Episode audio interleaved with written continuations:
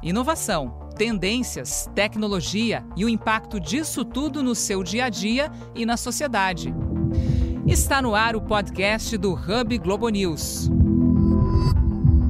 E neste episódio, a gente aproveita a realização de mais um Fórum Econômico Mundial em Davos para falar de um dos grandes temas em discussão por lá, que é a tecnologia hoje e o seu futuro. Passando da tecnologia do otimismo, como disse o próprio fundador Klaus Schwab, para a tecnologia do realismo. Participam do programa hoje Alexandre Roldão, eu, Rafael Coimbra e eu, Marcelo Lins. Então, na Suíça é frio, tem gente do mundo todo lá se agasalhando, comendo fondue à noite, tomando um vinhozinho quando dá, mas o que está em questão ali são algumas das grandes discussões do nosso tempo, né, pessoal? E tem mais do que nunca no centro das discussões a questão da tecnologia já se viu quanto se avançou em pouquíssimo tempo nas últimas décadas no sentido de aumentar o acesso à informação, aumentar o acesso a mercados graças a transporte mais eficiente, aumentar o acesso à própria tecnologia para viabilizar melhores plantações, mais colheitas e tudo mais. Só que, aparentemente, como acontece de tempos em tempos, batemos num teto aí e estamos olhando para uma nova fase da tecnologia. Rodão, qual a importância da tecnologia para as grandes mudanças da humanidade ao longo do tempo. É tão fundamental assim? Olha, eu acho que não tem como fugir da tecnologia se a gente olhar um pouquinho para a história humana. A gente pode pegar só os grandes revoluções industriais, lá desde a primeira, e ver que a tecnologia, se não foi a grande mola, foi um bom trampolim para que as coisas acontecessem nos campos sociais, econômicos, políticos, mundo afora. Vamos fazer um pouquinho relembrar um pouquinho a história. Até porque, Roldão, foi no Fórum Econômico que foi criada essa expressão que muita gente fala da quarta revolução industrial. O que, que são essas revoluções? Então, vamos voltar um pouquinho na história. Primeira revolução industrial é o uso de água para criar vapor e produzir energia. E a gente remonta lá à Inglaterra, século XVII, XVIII, as grandes máquinas a vapor. Segunda revolução industrial, energia elétrica. E aí para mecanizar em massa. Porque energia elétrica não é essa que a gente olha que a gente está na casa da gente para ler um livro, para cozinhar, não, é para usada na linha de produção. Isso é que alavancou todo o processo da indústria no mundo afora. E aí a gente já dá um grande salto para a nossa era, que é a terceira revolução industrial. Nada mais é do que o uso de eletrônica, tecnologia de informação, poder computacional. E aí a gente vê dos anos 70 para cá como é que a coisa avançou. Chegamos no momento de hoje, Rafael Coimbra, quarta revolução industrial. É o que a gente está presenciando agora com uma super internet, 5G, internet das coisas, inteligência artificial, big data, todas essas grandes tecnologias com um diferencial agora que elas são exponenciais. Elas já vêm em cima dessas revoluções que você acabou de citar, e elas estão muito mais difundidas mundo afora. E já tem um diferencial também, é que boa parte da infraestrutura por onde essa nova revolução circula já está construída. Então, os cabos, a eletricidade, a computação. Então, se a gente pega, por exemplo, só os, os softwares, é, a inteligência artificial ela já está trafegando em cima de uma base que foi construída ao longo dessas outras revoluções. Isso coloca a gente diante de um super desafio, porque está acelerando. É mais difícil você acompanhar essa quarta revolução industrial. Eu acho que a gente chega em um ponto que volta e meia é debatido e que sempre acaba ganhando algum espaço lá em Davos e que a cada ano ganha mais espaço, que é o de uma excessiva concentração e de uma desigualdade crescente. Isso vale para dinheiro, vale para quem tem né, os 60 mais ricos do mundo, que tem mais dinheiro que 2 bilhões dos mais pobres, por exemplo, mas também vale para a concentração de informações, vale, a gente sabe a importância cada vez maior né, de você ter os dados, né? mas também vale para a concentração de tecnologia, porque uma coisa é você chegar e falar a humanidade é capaz de fazer isso aqui, e foi capaz no sentido de democratizar o uso da energia elétrica, no sentido de usar o vapor lá atrás e começar isso a, a mover a indústria, mas a humanidade é capaz de distribuir essas capacidades que ela tem na área da tecnologia, só porque o Rafa citou aqui falando em 5G, a gente viu recentemente, por exemplo, que o Brasil até para não entrar na briga entre Estados Unidos e China na questão do 5G, resolveu adiar por dois anos a adoção do 5G aqui no país. E isso tem um preço lá na frente também. É, a questão do 5G para cá só em 2022. Então, é, a questão do, do tempo é fundamental. Cada mês que você perde, cada ano que você atrasa a adoção desses tipos de tecnologia, você acaba ficando para trás. E aí, pegando um pouquinho de volta a analogia que você fez com a luz elétrica, eu imagino que em algum momento da história alguém teve luz elétrica numa casa e a casa do lado estava lá com a lamparina lá.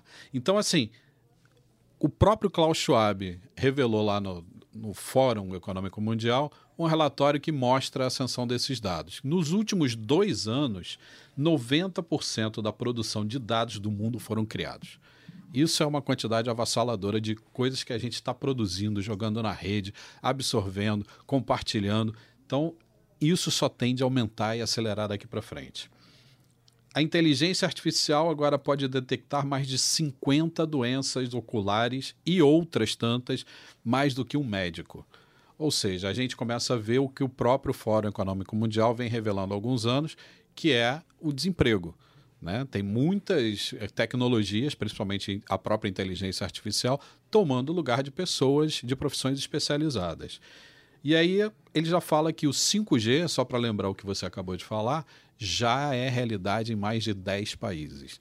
Então, assim, a estrutura, como o Rafa falou, já está lançada. A gente, na verdade, acaba tando, ficando dentro de um carro que está andando um pouco veloz demais para a gente ter reflexos apurados para saber o que fazer.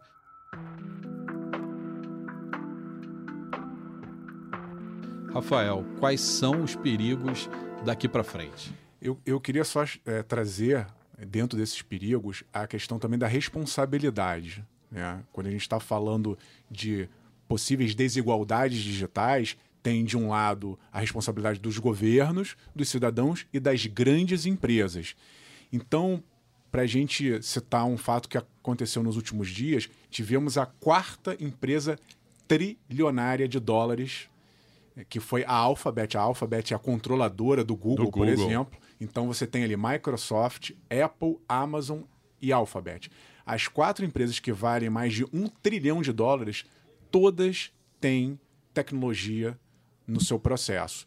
E elas começam a entender que elas têm papel em todas as áreas, desde a desigualdade digital até no impacto ambiental. A Microsoft acabou de anunciar que quer, até 2050, apagar tudo que ela gerou de efeito nocivo para o meio ambiente desde a fundação dela em 75, no século passado.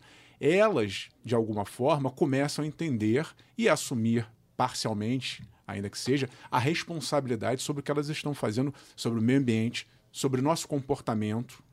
Só que, como eu falei, essas tecnologias exponenciais, e aí voltando rodão para os riscos, é, é tudo muito novo e muito acelerado. Então, um medo que você tem, por exemplo, inteligência artificial. O que, que vai ser feito isso? Quem vai regular isso? Porque você falou dos dados. Quem controla esses 90% uhum. de dados? Quem sabe tratar esses dados? aí a coisa complica. Porque Por... mesmo as grandes empresas às quais você está falando, Google, Facebook, Apple, seja o que for, tem produção de dados, tem controle de dados, mas muitos dados se perdem ou são cruzados uhum. por ter empresas terceiras.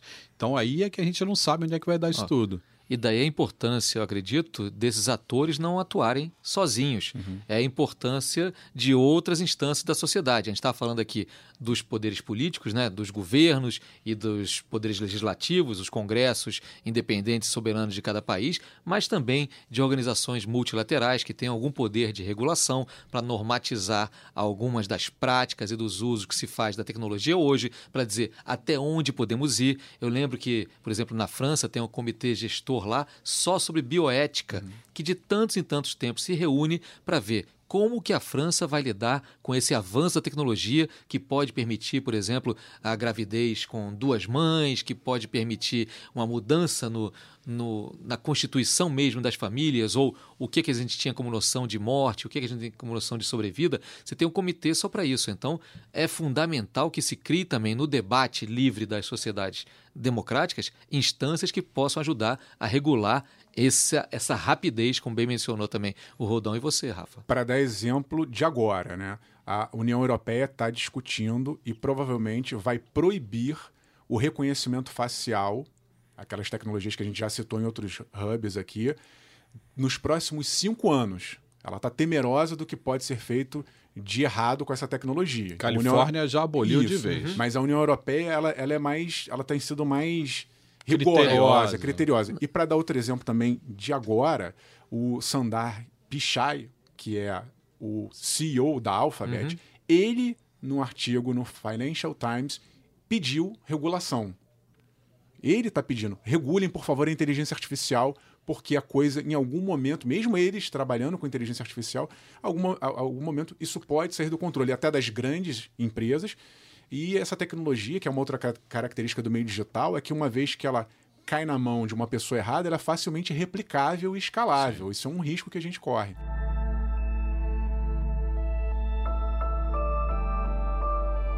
Já começando a fazer uma rodada de provocação aqui, vou direcionar essa para o Marcelo Lins, é que o podcast irmão aqui da gente, o Globo News Internacional, ele está lá e gosta dessas questões.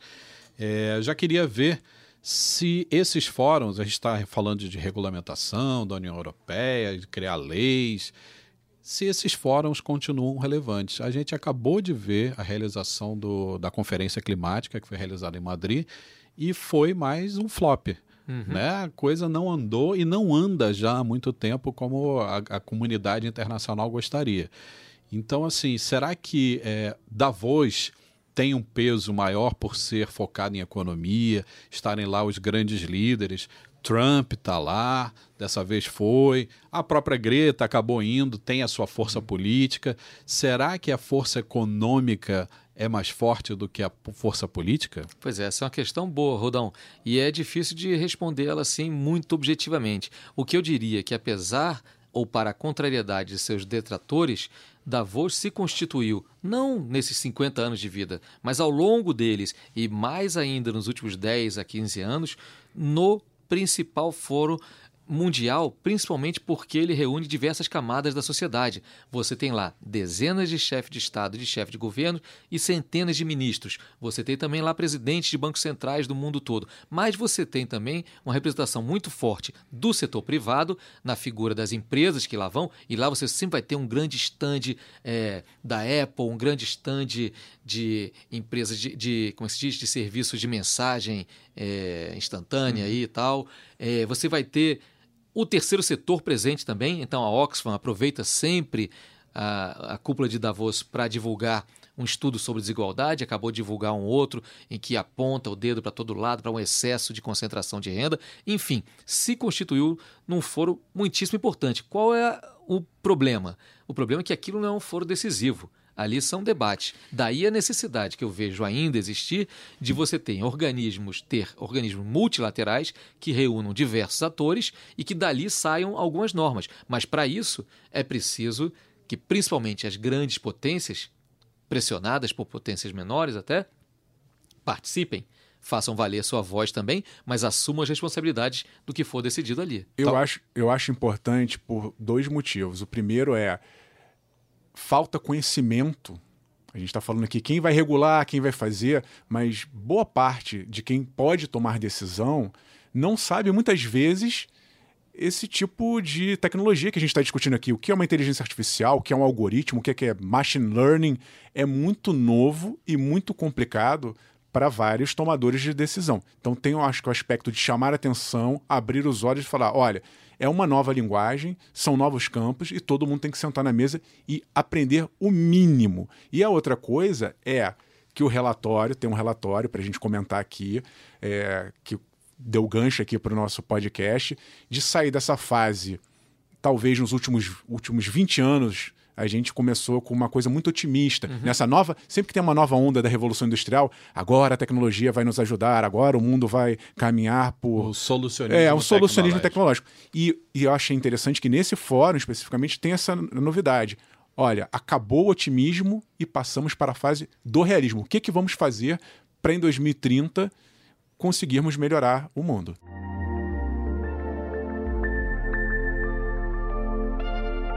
Aproveitando esse gancho do Rafael e devolvendo aqui um pouquinho a provocação do Roldão, é, eu acho que é importante a gente debruçar também, se questionar qual é o peso das teorias, teses obscurantistas que voltaram à tona nos últimos anos, muito nessa onda de populismo, de ultranacionalismos da extrema-direita que varreu a Europa, mas também chegou aqui à América do Sul e também nos Estados Unidos, por que não? Qual o peso disso para impedir que, de fato, os avanços que já existem da tecnologia sejam democratizados e tenham os efeitos é, mais benéficos possíveis? O que, que você acha, Rodão?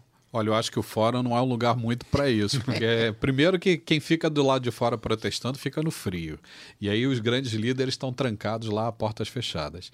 E aí, talvez por ter sido criado pelo Klaus Schwab, que é um economista alemão muito criterioso, a fala de abertura dele sempre tem um peso muito forte que guia todo o evento. Eu acho que esse pragmatismo alemão dá o tom ali do evento. Então, acho que quem vai para lá vai com a caneta na mão e são os grandes chefes de Estado, mas principalmente é, os ministros de economia, quem tem recursos para botar ali na mesa. E eu acho que isso que você falou. Então, tem que aproveitar quem é da parte tecnológica, quem tem a comunidade científica para ir lá fazer o seu lobby. E aí é sentar, portas fechadas, conversar, porque o fórum não é aquilo muito que a gente vê só na televisão, uhum. não. Aquele grande cenário, aquele grande auditório. As coisas acontecem mais lá no cafezinho dos bastidores, e ali é que você, tendo a oportunidade de sentar com o Macron, com a Merkel, com o próprio Trump, às vezes você consegue alavancar aí 10 anos na, à frente do, do seu projeto. Tem uma coisa interessante que nessas três revoluções industriais anteriores, elas impulsionaram muito o capitalismo. São capitalistas e estimularam, de certa forma, um mercado. Então você tinha as empresas que detinham as tecnologias e o mercado consumidor. Essa quarta revolução, ela impõe um desafio para a gente que é chegar num nível tão grande de automação que a gente vai gerar uma massa tão grande de desempregados ou pessoas que não têm condições de comprar bens e serviços. E aí eu acho interessante o fórum discutir isso, porque se a gente não tiver mercado lá na frente, coloca em xeque o próprio capitalismo do jeito que ele foi concebido nos últimos anos. Então não, é, é interesse para esses gestores, para esses donos de grandes empresas, fazer com que essa roda da desigualdade ela mude. Né? Uhum. Né? Tem que ter mercado consumidor. É porque se você produz, você quer que alguém consuma claro. na outra ponta. E a globalização está toda calcada em cima disso. Né? Não é à toa, você mencionou algumas publicações também, mas que tanto o Financial Times, quanto a Economist, quanto pensadores da economia de mercado é, desses anos que estamos vivendo, contemporâneos, ele já tem esse consenso. A desigualdade extrema não é boa nem para o sistema. A desigualdade extrema ela não favorece ninguém, ela acaba alimentando uma ultraconcentração que não é boa para ninguém. Então é preciso fazer essa sintonia fina e aí repensar na prática políticas públicas que tenham a ver com rever horários de trabalho, com ver que profissões nós estamos dispostos a sacrificar e quais aquelas que, mesmo parecendo talvez anacrônicas, mereçam ficar mais um pouco porque vão empregar gente. E também, outra discussão muito em voga, a questão mesmo da aposentadoria. aposentadoria é só aquilo que você vai ter lá no final da vida ou você uhum. pode espalhar ela no meio da, da, da, do teu período útil, digamos assim. Você tem muita coisa boa para ser discutida para não deixar que o próprio sistema se destrua por uhum. excesso de tecnologia, por falta de trabalho ou por falta de mão de obra qualificada. Sustentabilidade, eu acho que é a palavra, não tem jeito. E aí, sustentabilidade não dá para integrar só duas coisas ou três. Na verdade, é todo mundo. Você é a humanidade, é gente, é ambiente, linha de produção, seja o que for. Uma coisa que me chamou a atenção no relatório preliminar, que saiu agora esse final de semana, é a indicação das ODS, que uhum. são Objetivos de Desenvolvimento Sustentável criados pela ONU. Nem sei quantos são, mas. São 17 e a gente é. fez um podcast do Hub Globo News sobre o futuro do trabalho, onde a gente aborda é, um, um pouco essa questão. É justamente essa preocupação em saber como ter trabalho para todo mundo uhum. e, se não tiver, como resolver a questão de quem ficar desempregado. Porque exatamente essas ODS, objetivos ODS, são uma, digamos assim, um filhote daqueles objetivos do milênio. Aí o que, que você alcançou Isso. ali em termos de escolaridade, em termos de saúde pública e tudo mais. Vamos mais além. Precisamos depois também pensar na democratização desses instrumentos todos para continuar seguindo em frente. É, e... Nesse relatório que está sendo apresentado no fórum, eles fizeram uma boa peneira entre todos os grandes problemas e as grandes soluções e viram que todas entre essas ODS, esses Objetivos de Desenvolvimento Sustentável, 70% deles conseguem ser resolvidos com o uso da tecnologia que já existe. Até 2030, se eu não estou enganado. Isso, é isso. Então, nos próximos 10 anos, se a gente aplicar bem o que já está corrente, o que está em desenvolvimento, a gente consegue dar uma boa adiantada nos problemas que estão por aí.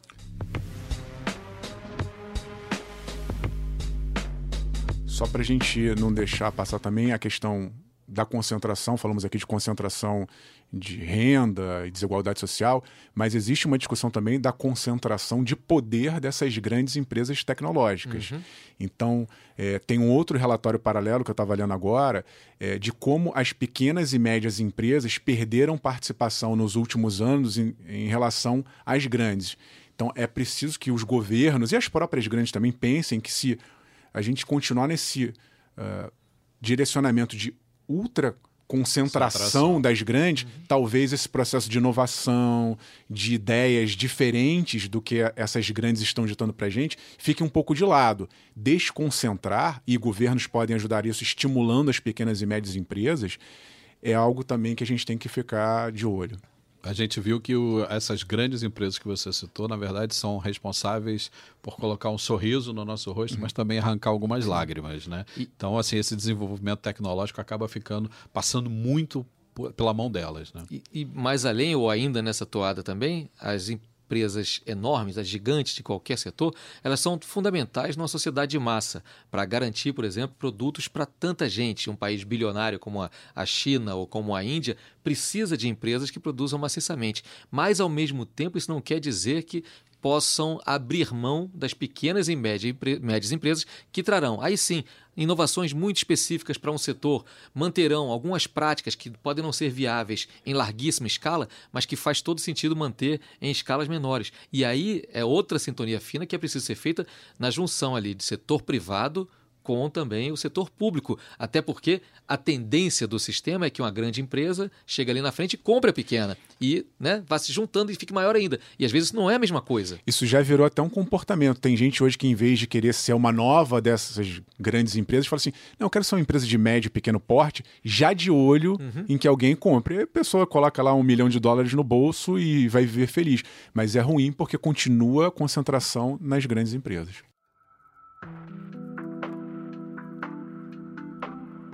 E se a gente está falando nisso, na verdade, Estados Unidos e China vão ser duas locomotivas que vão puxar todo esse desenvolvimento econômico e tecnológico, né?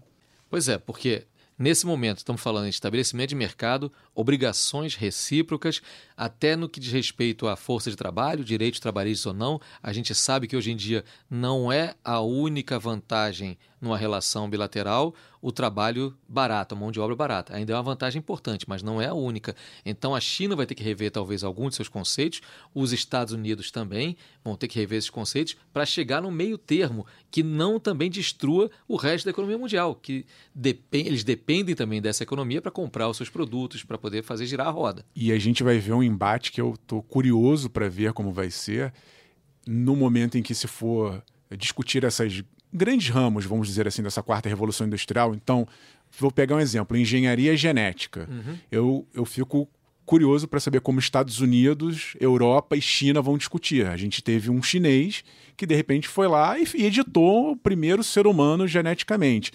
É, a China talvez comece a criar um novo paradigma tecnológico. Será que a gente em algum momento vai ter que importar esses novos paradigmas como a gente fez nos últimos anos, é, lastreado nessas empresas que eu acabei de citar, que eram dos Estados Unidos, talvez essa mudança de eixo também vai ter um impacto significativo na nossa vida aqui no Brasil. Agora, sem dúvida, Rafa, agora tem componentes aí que vão um pouco além uhum. dos, da simples planilha ali. Por exemplo, a China pode tomar algumas atitudes e determinar algumas decisões de cima para baixo, porque mal bem é uma ditadura. É uma ditadura tem volume, e tem volume para isso. Então ela se garante só com o mercado dela e depois ela pode querer impor isso ao mundo. Agora, quando você passa para uma democracia, como por exemplo os Estados Unidos, ou o Brasil, ou os países da União Europeia, são democracias muito volúveis aqui e ali, onde fatores como religião, cultura tradicional e outros entram também nessa equação. Então, só para citar um exemplo que tem a ver com genética também, neste exato momento tem uma discussão grande que põe lados opostos a França e a Espanha. A França há uma grande pressão para que o governo dê acesso a quem quer que seja que foi um filho gerado por proveta, uhum. um filho de laboratório, assim, tal, para saber quem é seu pai genético. Uhum. E a França está propensa a fazer isso. Na Espanha, ao contrário, a legislação que está agora ainda em vigor e que eles querem reforçar ainda mais, ela proíbe terminantemente que alguém consiga descobrir quem é seu pai genético, porque às vezes, alegam os espanhóis, quem doou o sêmen ali e tal para uma reprodução assistida, na verdade só quer doar esse sêmen, não quer ser pai de família. E na França é exatamente o contrário. Querem ter esse direito, ou seja, esse tipo de discussão também vai ter que entrar na equação tecnológica, bioética e por aí hora de encerrar e já viu que a gente, só aqui entre nós três e quem está ouvindo aí, já fizemos um pequeno fórum, né? Já discutimos tecnologia, economia, sociedade. Viemos lá da primeira revolução industrial até o 2030. Então, cara, eu acho que tem muito pano para manga. Espero que o pessoal lá não fique curtindo só um chocolate quente, sente para discutir as conversas. Recadinho sempre, você que está nos ouvindo pela primeira vez, assine aí o seu tocador favorito de podcasts, pode ser o Spotify, Google, Apple. Marca lá, se inscreve, porque toda terça-feira tem podcast novo do Hub Globo News. Exatamente, num ambiente cada vez mais volúvel e cheio de possibilidades, você pode ter certeza que vai encontrar um episódio inédito do Hub Globo News toda semana discutindo esses temas do nosso tempo. E antes de encerrar de vez esse episódio, precisamos agradecer aqui e registrar o trabalho do nosso técnico de áudio, Luciano Ribeiro, que garante a qualidade do áudio do podcast Hub Globo News e a edição de Rafael Coimbra, claro. Muito obrigado a você que acompanha a gente até aqui. Valeu, Rafa Roldão. Até a próxima. Tchau, tchau. Tchau.